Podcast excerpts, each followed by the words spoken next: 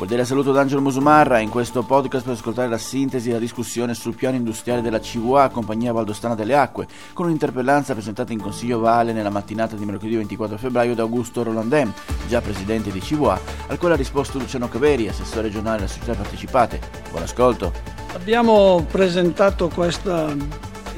questa interpellanza perché eh, obiettivamente la notizia di eh,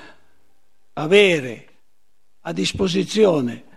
un progetto che era stato confezionato, se ho capito bene, dalla, dalla CVA e che, di cui almeno tra i colleghi non c'era conoscenza,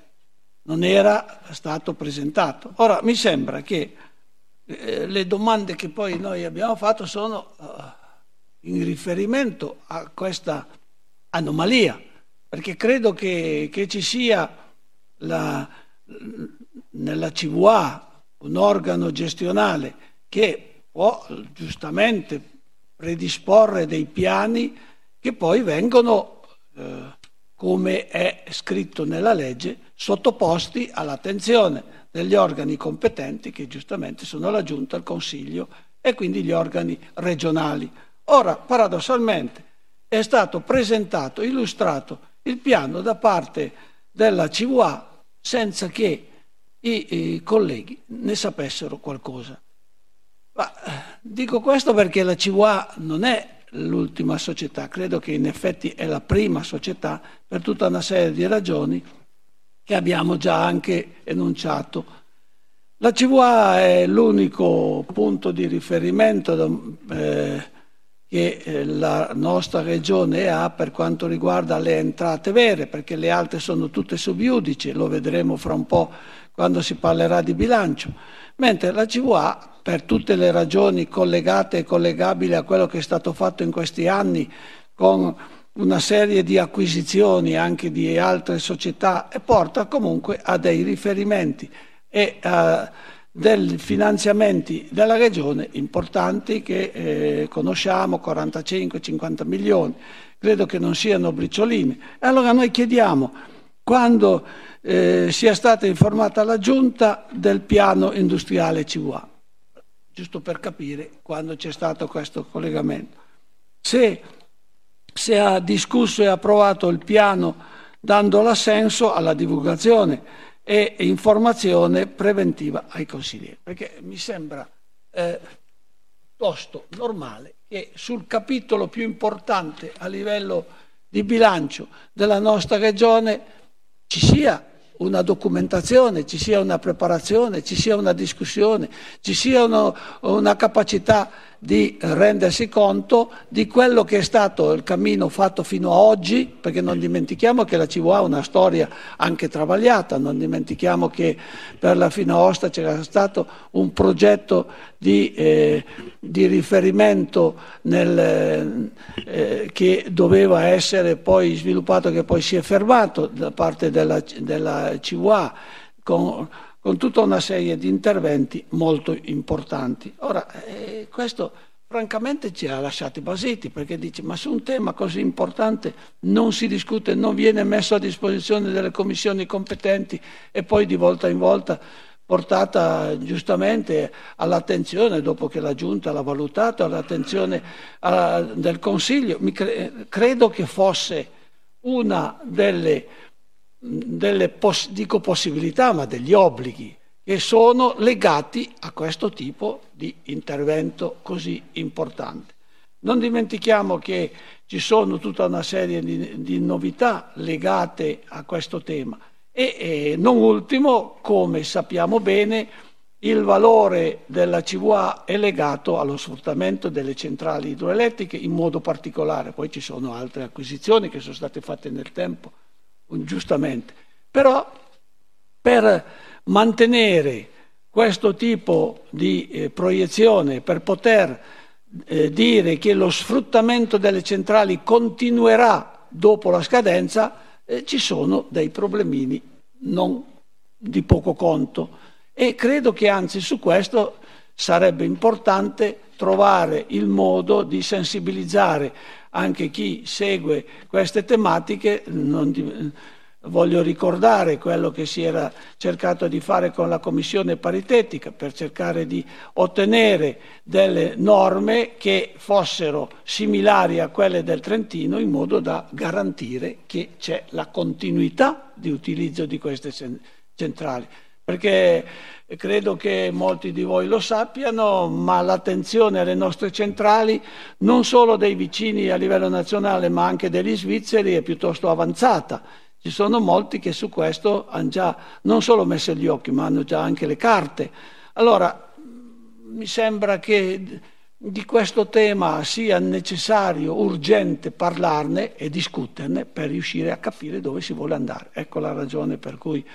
abbiamo voluto sottoporre questa tematica capitale per la nostra, eh, la nostra sopravvivenza e che cosa si può fare eh, da oggi in avanti. Grazie. Ringrazio molto il consigliere Rollandin che peraltro in parte come me ha vissuto la nascita di CVA e quindi abbiamo entrambi buona memoria di tutti i passaggi che ci sono stati da allora fino ad oggi. Eh, Devo dire però che eh, noi abbiamo come governo regionale rispettato i dettami della legge. Eh, I dettami della legge sono eh, abbastanza chiari, nel senso che la legge 20 del 14 novembre 2016 dice che eh, non bisogna presentare in, in Consiglio regionale, non ci vuole cioè la necessaria approvazione del Consiglio regionale sul piano CVA. Eh, io non ero in Consiglio, ma mi è stato spiegato che questo è dovuto al fatto che CVA ha una connotazione di azienda sul mercato, per cui evidentemente alcuni passaggi del piano devono mantenere aspetti di riservatezza ed è la ragione per la quale non si presenta il piano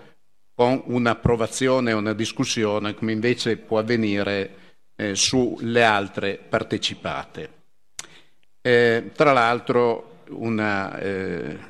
delibera di giunta successiva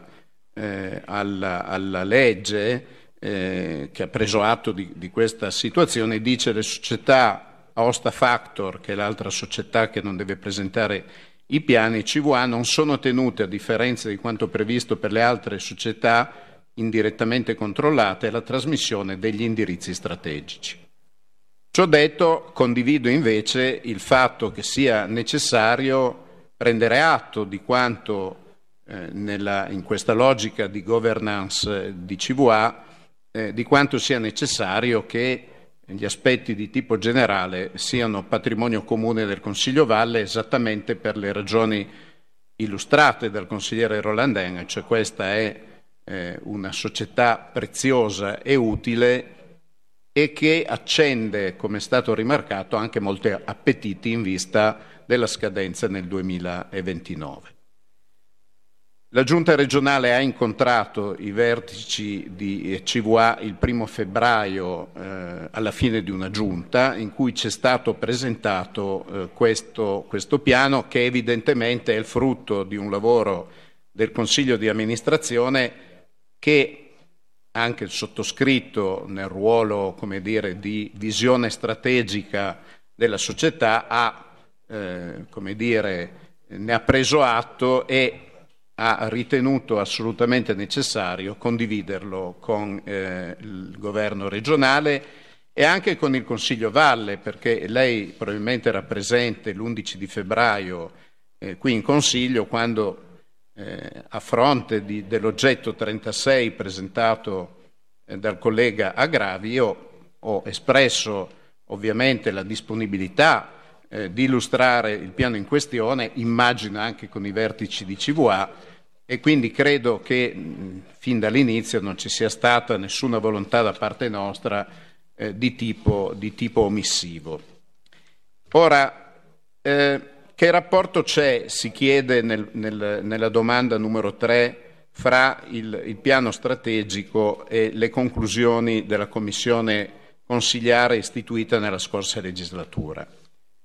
Eh, leggendo il piano e analizzando il piano si può dire tranquillamente che non c'è alcun contrasto con le conclusioni della commissione speciale rimanendo impregiudicata in capo al Consiglio regionale la scelta di dare seguito alle opzioni eh, che erano state indicate dalla citata Commissione.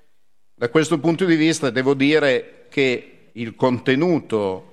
eh, della, eh, dell'insieme di decisioni assunte da CVA sono coerenti con quanto scritto nel programma di legislatura eh, che il governo l'aveva ha presentato qui in Consiglio ed è stato di fatto approvato con la nascita della Giunta. Eh, ricordo il passaggio preciso.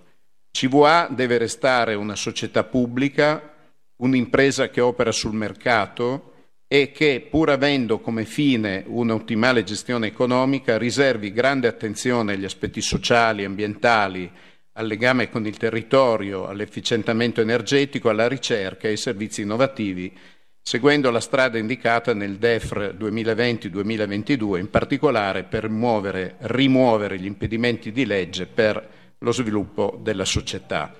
Ciò può avvenire con apposite norme di attuazione, specifiche leggi regionali che devono anche consentire alla Regione di disciplinare in piena autonomia la materia delle concessioni per le grandi derivazioni idroelettriche, prevedendo specifiche e particolari procedure nella riassegnazione delle autorizzazioni per le società che siano interamente pubbliche.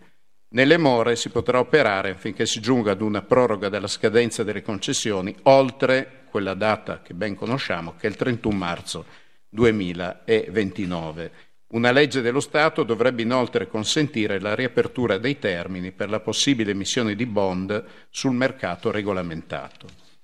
Questo cosa significa? Significa che in questa fase, eh, io credo del tutto legittimamente, CVA ha deciso di eh, presentare questo piano strategico 21-25 proprio in previsione delle, della scadenza delle concessioni idroelettriche naturalmente sulla base eh, delle normative vigenti, che sono normative che in parte noi riteniamo debbano essere modificate. E ci siamo avvicinati ad una soluzione, soprattutto sulla questione dell'emissione dei bond, che avrebbe consentito a CVA di uscire da tutti quei lacci e lacciuoli della legge Madia e ci siamo anche avvicinati all'ipotesi di uno slittamento si diceva al massimo di sette anni, al, minimo di, di, al massimo di dieci anni, al minimo di, di sei, sette anni,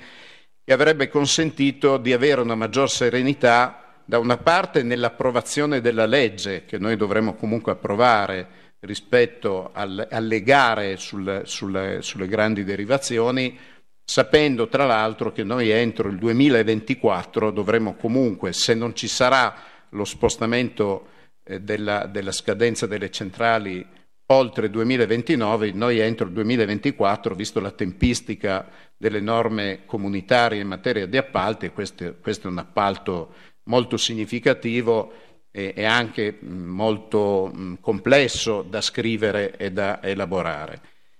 La logica è quella di eh, avere eh, una posizione di, di forza e di robustezza che dovrebbe consentire alla società di poter comunque essere un competitore in questa gara che, come diceva giustamente lei, si eh, prospetta come estremamente difficoltosa ed è la ragione per la quale nel programma di governo si era anche individuata l'alternativa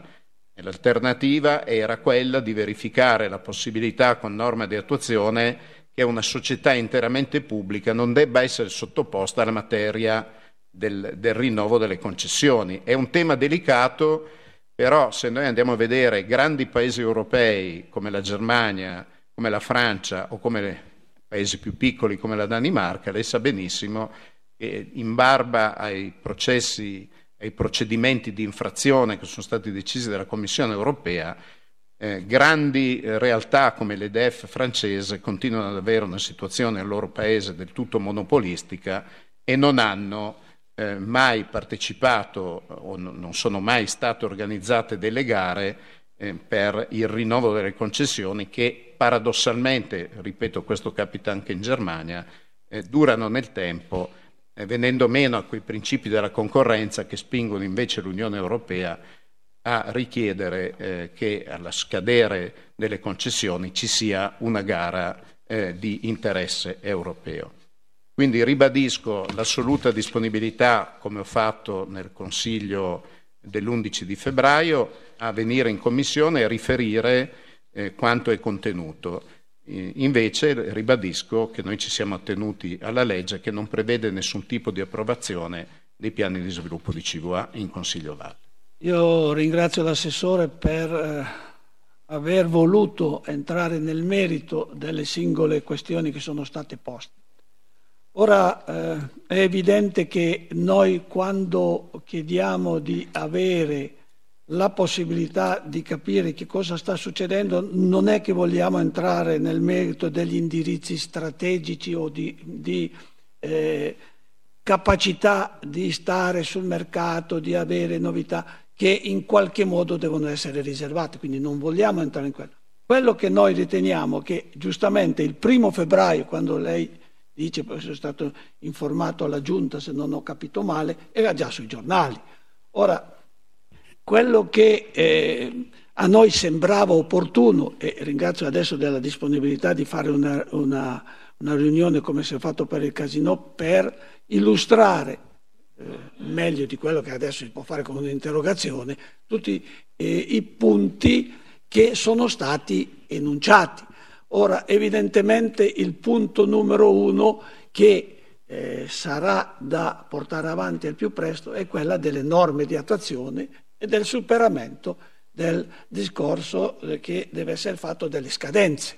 perché altrimenti noi siamo bruciati. Perché è vero quello che ha detto che altre nazioni hanno gestito la situazione in modo diverso,